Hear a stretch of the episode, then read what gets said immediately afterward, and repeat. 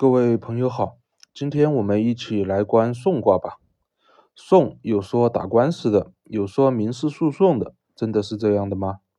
不过就我观到的象来看，官司也好，民事诉讼也好，都说对了一部分。其实讼也没有这么复杂，就是告状，跟谁告？当然是跟九五君王告状了。谁在告？当然是咱们多动的63来告了。其中92和94都是属于被告的，但是92和94并不是冲动之人，面对63的告状都采取了妥当的应对。故团传，刚来而得中也，刚就是63，得中的是92和94。63因为给95君王告其他人的状而有功，被赐为高层贵族，但若是长期靠告状来吃饭，就算是贵族也注定变成大家看不起的小丑。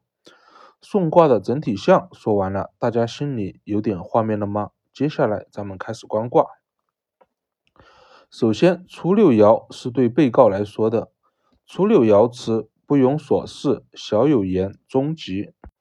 当有人去君王那里告你御状，是不是第一时间会感觉恐惧、不知所措或者愤怒呢？可能常人的做法就是你去告我，我和你争辩，我没有怎么做，或者我因为什么原因怎么做等等。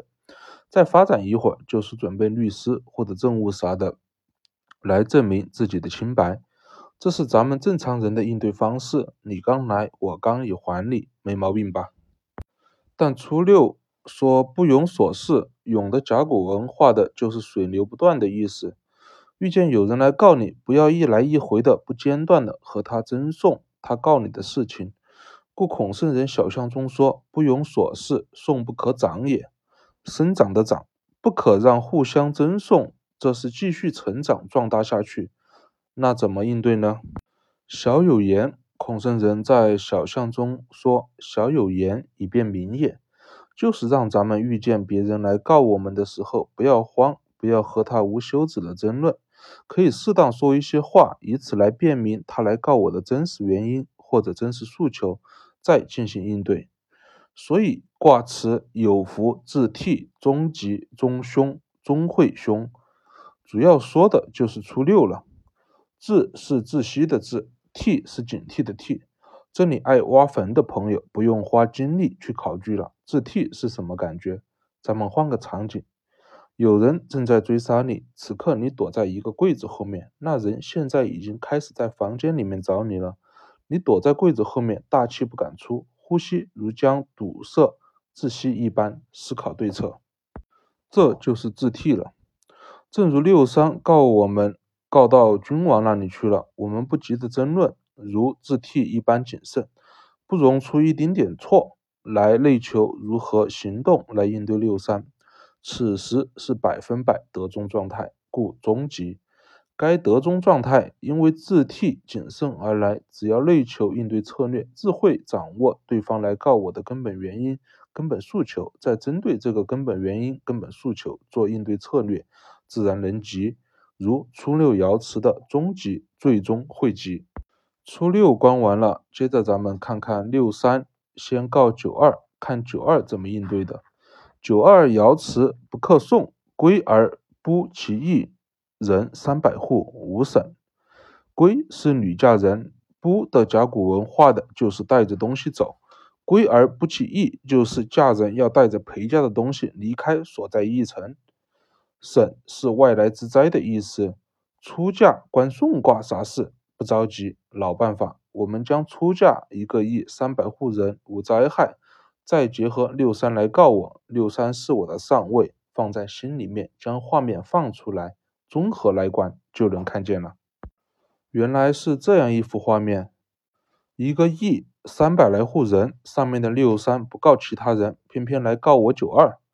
就像一个县的县长特地来告我这个基层小科员一样，摆明就是故意针对我来的。他又在我的上位，我肯定争不过，所以不克讼，克就是胜任，不克讼当然是这个官司没法打。那么怎么办呢？就像女嫁人那样，将床单、被子、值钱的都带上，赶紧离开这个驿，这样就不会有灾了。所以孔圣人在小象中说：不克讼，龟不篡也，自下送上，多也。篡就是隐藏起来，自下送上是自己在下，送在上，所以换来。多就是拿起东西，连起来，不就是拿起东西赶紧藏起来吧。接着63接到95君王委托，因为94是一方诸侯，天高皇帝远的。65君王不太放心94，怕94在那边乱搞事情，和65的方向不一致。63是94一手提拔起来的，平时也在94身边，自然是95君王的最佳人选。所以63爻辞：时就得，真利，终极，祸从王室，无成。真是真于65君王做事，时就得就是能有今天，都是94一手栽培，都是因为94的恩德。就指的就是94，相对于真于65，94自然为就了。63当着94的官，吃着94的饭，却跟着65做事来监督94，当然有利了。利就是危险的意思。这么做虽然危险，但终会急。急是因为有65撑腰，跟着65君王做，最终自然能急了。王室就是贵族的意思。63因为这么做，或会被封为贵族。这天63发现94做的事情可能有些偏了。君王说近期国库紧张，要求大家不准铺张浪费，一切从简。结果94搞了一场盛大的宴会，鸡鸭鱼牛羊肉山珍海味，美酒佳肴，应有尽有。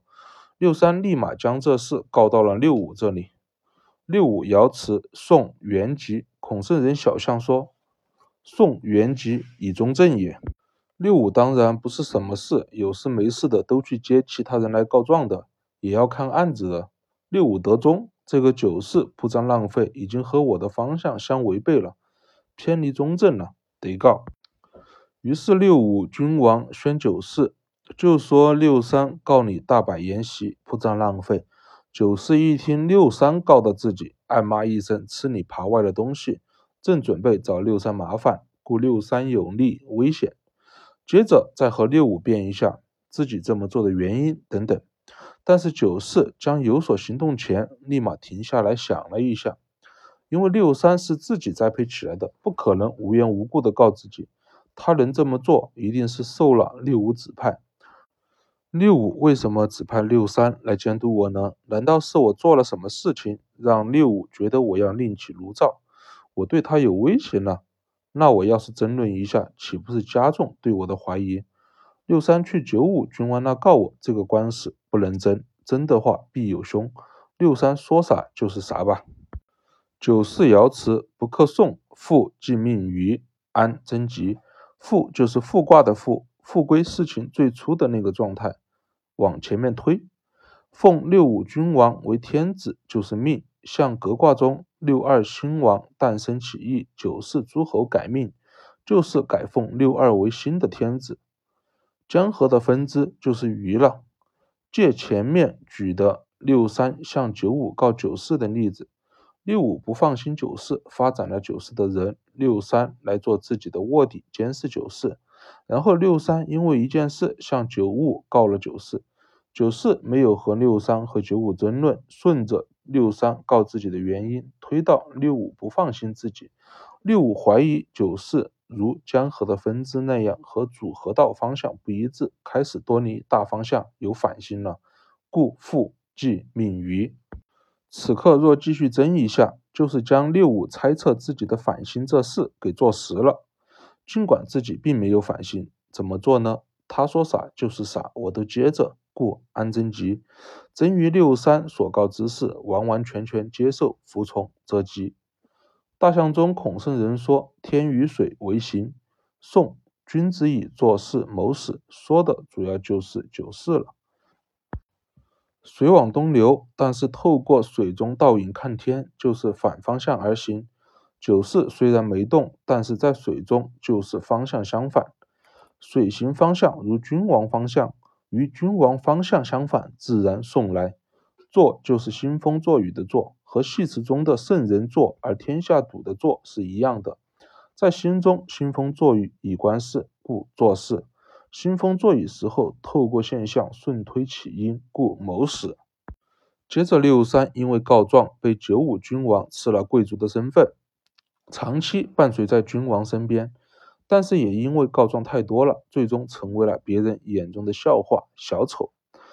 上九爻辞，或膝盘带，中朝3尺。膝就是刺，赏刺的刺，盘带又叫革带，皮革的革，系在腰上的。商周时期平民或者一般官员都是用的布带或者麻带，只有贵族才配革带或者丝带。这里的贵族可不是现在的障碍家族的贵族像个贬义词一样，而是一个让人遥远望见都值得尊敬的身份的象征。就像商朝末期纣王当政的时候，西伯侯姬昌就是贵族，但是他是一方诸侯，是在自己地盘上有实权的贵族。而另外还有一类贵族则是伴随在君王身边，虽然贵但是无实权，但是说话却可以左右影响君王，这就是上九的位置，虽在上位，贵而无位。中朝3尺的朝和咱们现在理解朝廷差别不大，就是君王和众臣议事的地方。朝的甲骨文画的也是有太阳有月亮还有草，以喻君王众臣百官大家一起议事。而中朝3尺的尺是抢夺的意思，抢夺什么呢？当然是抢上六的革带了。三是多次的意思，上九因为向95君王告别人状被赐予了革带，升为了贵族，但是最终在朝堂议事这么严肃的地方多次被人抢走革带，用多次被抢走革带来喻上九因为常告别人告多了，虽然贵为贵族，但是现在就是一个笑话，谁都可以轻视而戏弄。所以孔圣人小象说，以宋受服亦不足进也，服就是官服的服，不是降服的服，以告别人来升级，不值得大家敬。就像以前读小学的时候，总有那么个人专给老师打小报告，要么被老师升为学习委员，要么被升为班长或者副班长。相信大家看到打小报告出名的人应该和我以前想法一样吧？没错，就那几个字，自己脑补，我就不说出来了。初六送来不要争，可以少说一些话，说话的目的不是争，而是为了探明别人告我的真实原因，故终极，终会极。92 63告92， 92得中，不正面争，一个议程300多户，63在上，偏偏来告我，摆明故意针对，不能争，卷起铺盖，走为上策。63 6349是提拔的，现在帮着65君王监视94，虽微但终极，极在从于君王。94 63告94， 94得中，从63告94顺推到65担心94有反心，不能争，63告什么就是什么，一次表明自己彻底顺服无反心，则吉。65下面来告状，不是什么事都接，而送，有违中正的才送。上九虽因告状被提拔为贵族，但是因为告状太多，最终被别人看不起。